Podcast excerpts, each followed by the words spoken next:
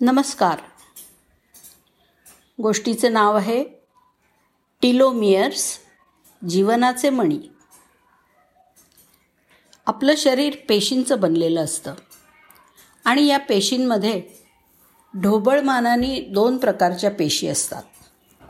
बीजपेशी म्हणजे germ cells आणि साध्या पेशी किंवा सोमॅटिक सेल्स यापैकी बीजपेशींमध्ये प्रत्येक पेशीत तेवीस क्रोमोझोम्स म्हणजे गुणसूत्र असतात. आणि साध्या पेशीमध्ये गुणसूत्राच्या तेवीस जोड्या असतात. सोमॅटिक पेशींच्या विभाजनाच्या वेळी प्रत्येक गुणसूत्राची एक एक प्रत बनवली जाते. या संपूर्ण प्रक्रियेमध्ये गुणसूत्राच्या टोकाला असलेल्या थोड्या भागाची झीज होत असते असं आढळून आलेलं आहे. गुणसूत्रांवर असंख्य गोष्टींची आज्ञावली आणि माहिती वेगळ्याच कोडमध्ये लिहिलेली असते. उदाहरणच द्यायचं झालं तर व्यक्तीच्या डोळ्याचा आणि त्वचेचा रंग कसा असेल? केस कुरळे असतील की सरळ? काळे असतील की भुरे? व्यक्ती उंच होईल की ठेंगणी? इत्यादी. गुणसूत्रांची झीज झाली तर अशी माहिती नष्ट होऊन पेशी मरू शकते. म्हणून अशी झीज होऊन माहिती नष्ट न होता पेशी विभाजन व्हावं यासाठी निसर्गाने गुणसूत्राच्या टोकांना संरक्षक कॅप दिलेली आहे. आपण कॅप म्हणत असलो तरी प्रत्यक्षात हे डी एन एचे रिपीट होणारे सिक्वेन्सेस असतात. यातला प्रत्येक सिक्वेन्स एखाद्या लूपप्रमाणे बनून मग गाठीसारखा गुंडाळलेला असतो. त्याच्या अशा आकारामुळे तो एखाद्या मण्याप्रमाणे भासतो. या मण्यालाच टिलोमियर असं नाव आहे. असे अनेक मणी एकापुढे एक आल्यामुळे ते मोत्याच्या माळांसारखे भासतात. म्हणजे प्रत्येक पेशी विभाजन प्रक्रियेत या मोत्यांच्या माळांमधले काही मोती ओघळून जातात. जितके जास्त मणी ओघळतात तितकी पेशी वृद्ध होत जाते. पेशींच्या गरजेनुसार टिलोमियरची माळ रिपेअर करायची की नाही हे ठरतं. टिलोमियरची ही माळ रिपेअर करण्यासाठी पेशींमध्ये टिलोमरेज नावाचं विकर म्हणजे एन्झाईम असतं. आतापर्यंत मिळालेल्या माहितीनुसार आपण असं म्हणू शकतो की टिलोमियर्स हे जीवनाचे मणी. आणि ते कमी झाले की वार्धक्य आणि ते संपले की सजीवाला मृत्यू येतो. एकोणीसशे तीसच्या दशकाच्या सुरुवातीला सोव्हिएट शास्त्रज्ञ अलेक्सी ओलोनिकोव यांनी प्रथम शोधलं की पेशी विभाजनाच्या वेळी गुणसूत्र त्यांच्या टोकांची पूर्णपणे प्रतिकृती बनवू शकत नाही. यावरती असं निरीक्षण नोंदण्यात आलं की सोमॅटिक सेल डिव्हिजनच्या प्रत्येक वेळी गुणसूत्राची प्रतिकृती काही प्रमाणात नष्ट होते. आणि एका गंभीर पातळीपर्यंत पोचेपर्यंत डी एन ए सिक्वेन्स गमावले जाऊ शकतात. पण मग या टप्प्यावरती पेशीची विभाजन क्षमता समाप्त होते.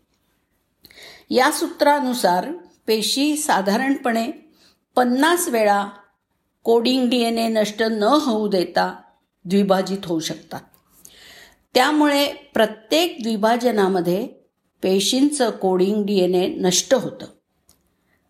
एकोणीसशे सत्याहत्तरमध्ये एलिझाबेथ ब्लॅकबर्न यांनी जोसेफ गॅल यांच्यासोबत संशोधन करत असताना टिलोमरेज या एन्झाईमद्वारे क्रोमोझोमचं टोक कृत्रिमरित्या बनवलं. त्यांनी साध्या पुनरावृत्ती झालेल्या डी एन ए अनुक्रमांनी म्हणजे small D N A repeat सिक्वेन्सेसनी गुणसूत्रांचं टोक तयार केलं.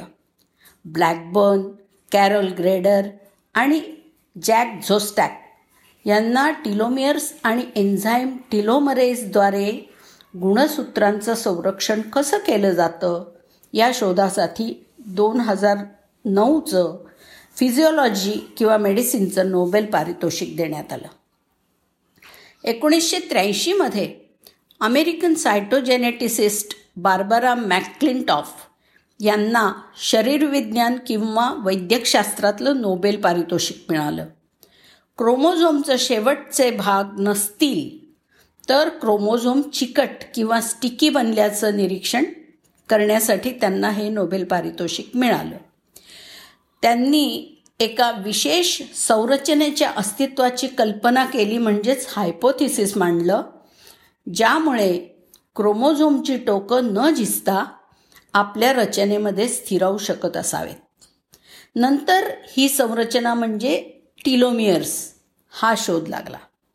प्रयोगशाळेमध्ये वाढवलेल्या मानवी पेशींमधील डी एन ए प्रत्येक पेशी विभाजनात पन्नास ते शंभर बेसपेअर्सनी लहान होतो असं आढळून आलेलं आहे. टिलोमियरची लांबी वेगवेगळ्या प्रजातींमध्ये वेगवेगळी असते. यीस्टमध्ये अंदाजे तीनशे बेस जोड्यांपासून ते मानवामध्ये अनेक किलो बेसेसपर्यंत अशी ही लांबी असते. मानवी पेशींमध्ये टिलोमियर्सची साखळी लहान होणं वृद्धत्वाला कारणीभूत म्हणून ओळखलं जातं. त्याचप्रमाणे टिलोमियर शॉर्टनिंगला बऱ्याच काळापासून नकारात्मक दृष्टिकोनातून पाहिलं जात होतं. पण टिलोमियर साखळी लहान करणं कर्करोगापासून संरक्षण प्रदान करतं असं आता रॉकफेलर युनिव्हर्सिटीच्या संशोधनात आढळलं आहे.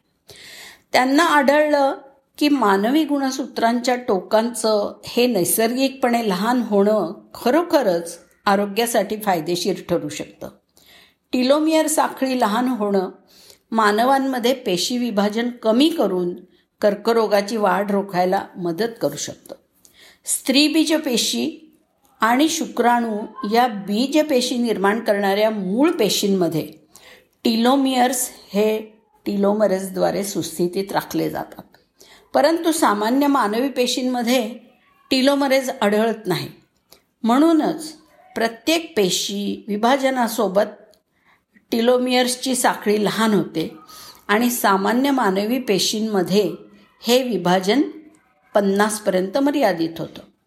यामुळे कर्करोगाच्या पेशींच्या अनिर्बंध विभागणी क्षमतेमध्ये अडथळा येऊन त्याची वाढ थांबू शकते. यामुळे कर्करोग वाढ नियंत्रणासाठी टिलोमरेज इन्हिबिटर्सचा वापर करून बघण्याची शक्यता पण निर्माण झालेली आहे. धन्यवाद.